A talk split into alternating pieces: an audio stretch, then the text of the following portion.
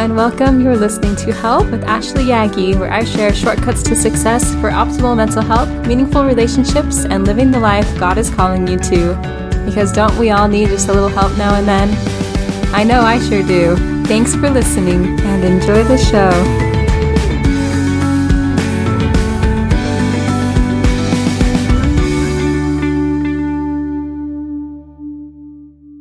Hello, my friends. Hope you're having a great week. Today, we're going to go on a little road trip together. All right. I want you to picture yourself on the road. You're in a nice car. You're cruising along on a wide open highway. There's no other cars on this road. It's just you and the open road. It feels great to be cruising along. You're making good progress on your journey. You don't even have to worry about the cost of fuel for your vehicle. You have everything you need to continue moving forward. Can you feel it? Does it feel nice? Then something happens you make a choice that lands you on the side of the road. Your progress in your journey is halted. This is a critical moment. You have the choice to stay there or to jump back on the highway and continue your journey. The sooner you jump back on the road, the sooner you continue progressing in your journey. You decide to jump back on the road. You're cruising along and enjoying the ride again. Soon, however, it happens again. You're on the side of the road, progress halted, feeling a little frustrated with yourself. The same choice awaits you. Do you jump back on the road or are you going to get comfortable there on the side of the road? Maybe set up camp for a while. You decide to make the choice to jump back on the road and you're progressing once again. You're cruising along. It feels good. Wide open road, everything you need. Up ahead, you see an exit sign and you have to decide if you're going to take the exit and have a delay in your progress or if you're going to continue on. You decide to continue on, breeze past the exit. This is an analogy I share with a lot of clients because we are all imperfect people, continually dealing with weaknesses and sins that so easily doth beset us. Sometimes I picture the path of discipleship as an open highway, a wide open road, and we can comfortably cruise along. Sometimes, though, we make a poor choice, end up on the side of that road, our progress halted. We often seem to think that when this happens, the road suddenly disappeared or is irreparably broken, or a great chasm has opened up, separating us from the path of discipleship. This is not so, my friends. We are simply on the shoulder of the road, just on the side, or just off the path in easy reach of getting back on. We have two choices in this moment. We can turn back to God, repenting and jumping right back on the path, or we can continue to turn away, setting up camp on the side of the road, or possibly wandering into the foliage, distancing ourselves more.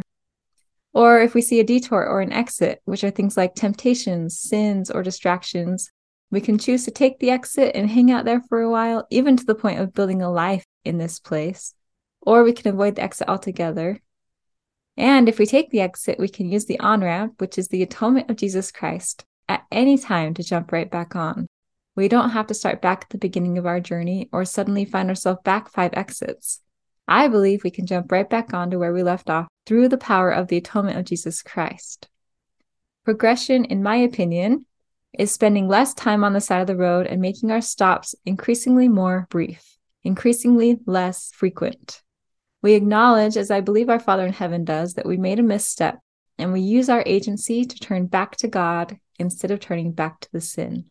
Sometimes it's easy to justify hanging out on the side of the road. We already messed up, right? But that's not the plan. The plan is having a savior to help us pick ourselves right back up, dust ourselves off, get back in the car, and get back on the road. Our Father in heaven is so very quick to forgive us. He welcomes us right back onto the path. He rejoices in us entering back into the path of discipleship, entering back into relationship with Him. So, what things in your life make you end up on the side of the road, halting your progress? What things in your life symbolize those exit signs or the exits from the highway that you take? Do you believe me when I say you can jump right back on the road? Do you have any thoughts in those moments, in those detours, about not being enough or that getting back on the road is too challenging or might as well give up? Or might as well continue where you're at instead of making the change, making the shift to get back on the road. I want to testify that our Father in heaven is so quick to forgive. I remember and hope to always remember an experience as a teenager when I had messed up I was down on my knees asking for forgiveness. And immediately upon finishing that prayer, I felt a strong witness that I was loved and I was forgiven. His forgiveness is immediate. S. Michael Wilcox, in an article entitled Why God is Willing to Forgive You Faster Than You Think, said the following quote, There are many reasons why Jesus came to earth, and our word atonement has come to embody them all. But I think if I had to be specific, I would say that the essence of his life centered on forgiveness. In the great hymn of the Restoration, Joseph Smith caught that spirit when he wrote, Now what do we hear in the gospel which we have received? A voice of gladness, a voice of mercy from heaven. See D&C 128:19. The Savior is the incarnation, the personification, the grand architect of forgiveness and mercy. It is inherent in almost every act of his life. It is the one single most significant quality of the Father, that Jesus came to teach us with his words and show us by his example. Indeed, the most beautiful words he spoke during those last agonizing hours of his life are, Father, forgive them, for they know not what they do. See Luke 23 34. Whenever I feel a difficulty of forgiving in my own life, I read those words and the feeling of forgiveness moves into my soul. I believe it is more than critical that we reach a certainty of knowledge of how very easy it is for Him to forgive. He delights in forgiveness. He is mercy and He is love. I wish this were true of you and me, but in our humanity, we can find it daunting.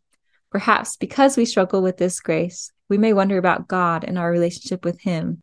He says, My thoughts are not your thoughts, neither are your ways my ways, saith the Lord. See Isaiah 55 8. I must sometimes remind myself that God simply does not view things the way I do, mankind has far too often created God in their image. End quote. How often do we interpret God through the lens of our experience or our abilities? If it takes effort and time for me to forgive or to feel forgiven, we think God must be like that, but He's not. He has a much greater capacity for forgiveness, total and complete forgiveness given quickly and freely through the matchless gift of the atonement of Jesus Christ. Another question that often comes up in sessions is how we know when we are forgiven. I remember reading Believing Christ by Stephen Robinson and reading that we know we are forgiven if we feel the Spirit. Elder Tad R. Callister confirms this in the article entitled, How Do I Know When I Am Forgiven? He says, quote, when I served as mission president, missionaries often asked these two questions. One, how do I know when I am forgiven of my sins? And two, if I am forgiven, why do I still feel guilt? When asked those questions, I usually responded by saying, if you feel the Spirit when you pray, read the scriptures, teach, testify, or at any other time, then that is your witness that you have been forgiven, or alternatively, that the cleansing process is taking place, for the Spirit cannot dwell in an unholy tabernacle. See Alma 7:21. In most cases, the cleansing process takes time because our change of heart takes time. But in the interim, we can proceed with the confidence that God approves of our progress as manifested by the presence of his Spirit. I do not know if we will forget our sins, but the time will come when those who repent will no longer be troubled by their sins.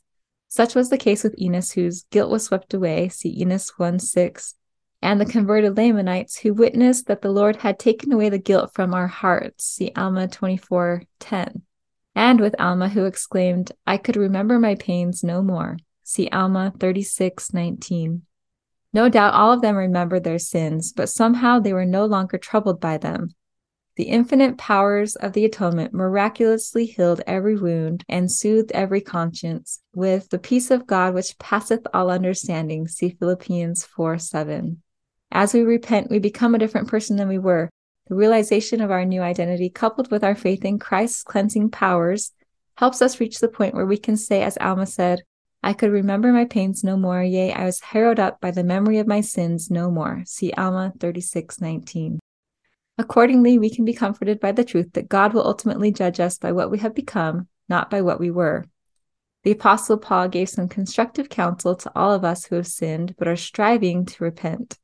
He said we should be forgetting those things which are behind and reaching forth unto things which are before. See Philippians 3:13. In other words, we should put the past behind us and press forward, trusting in God's redeeming power. Such an effort on our part is a demonstration of faith. Further, Paul counseled, Happy is he that condemneth not himself. See Romans 14 22. End quote. So I love so many points in that.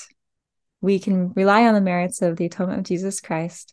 The cleansing process takes some time, but we can feel approval of the process and feel that God is pleased with our efforts as we repent and turn to Him.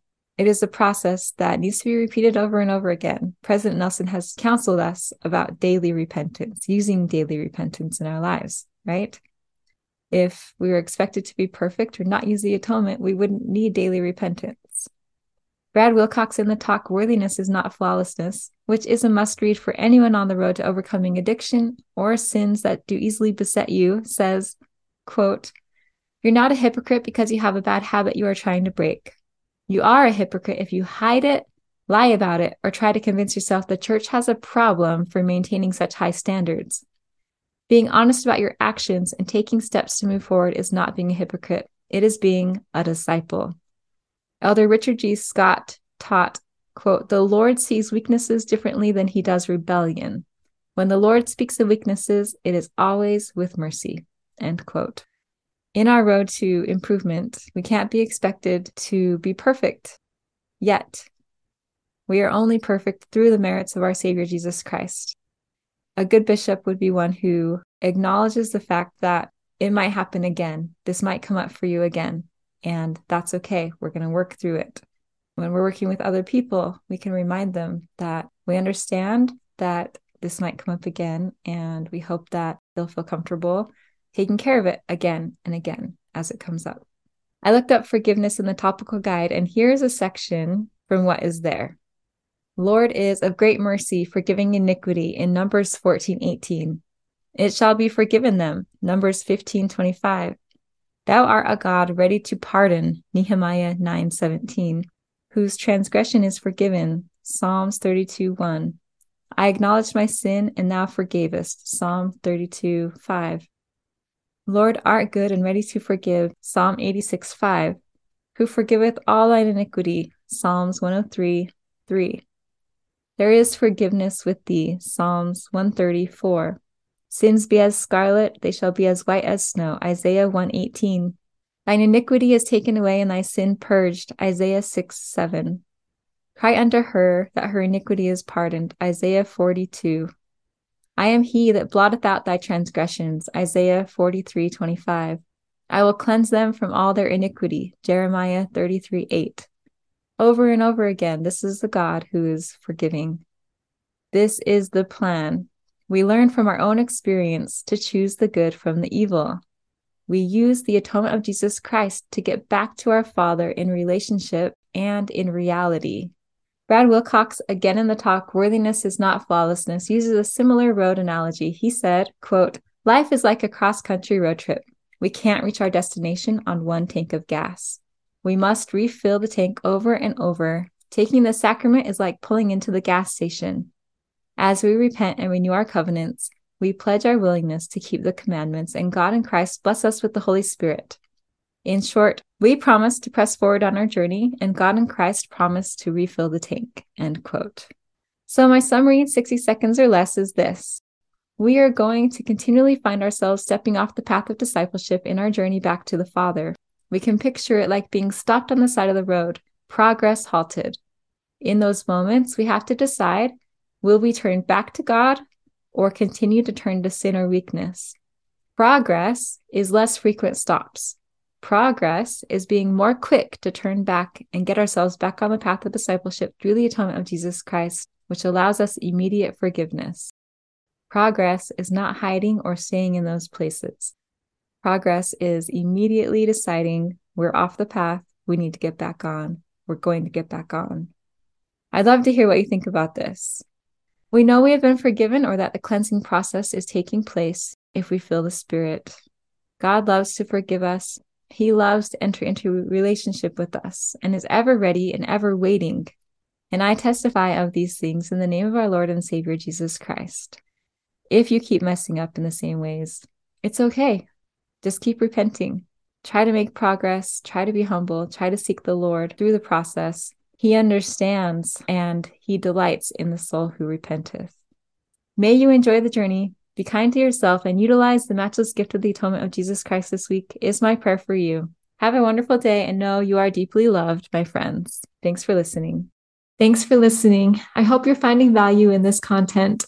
If you are, you can leave a five star review in iTunes, which would help a lot with others being able to find this podcast as well. We can learn the easy tools for being a happier people. Thanks for listening. The content shared is for educational and informational purposes only. It should not be used for diagnosing or treating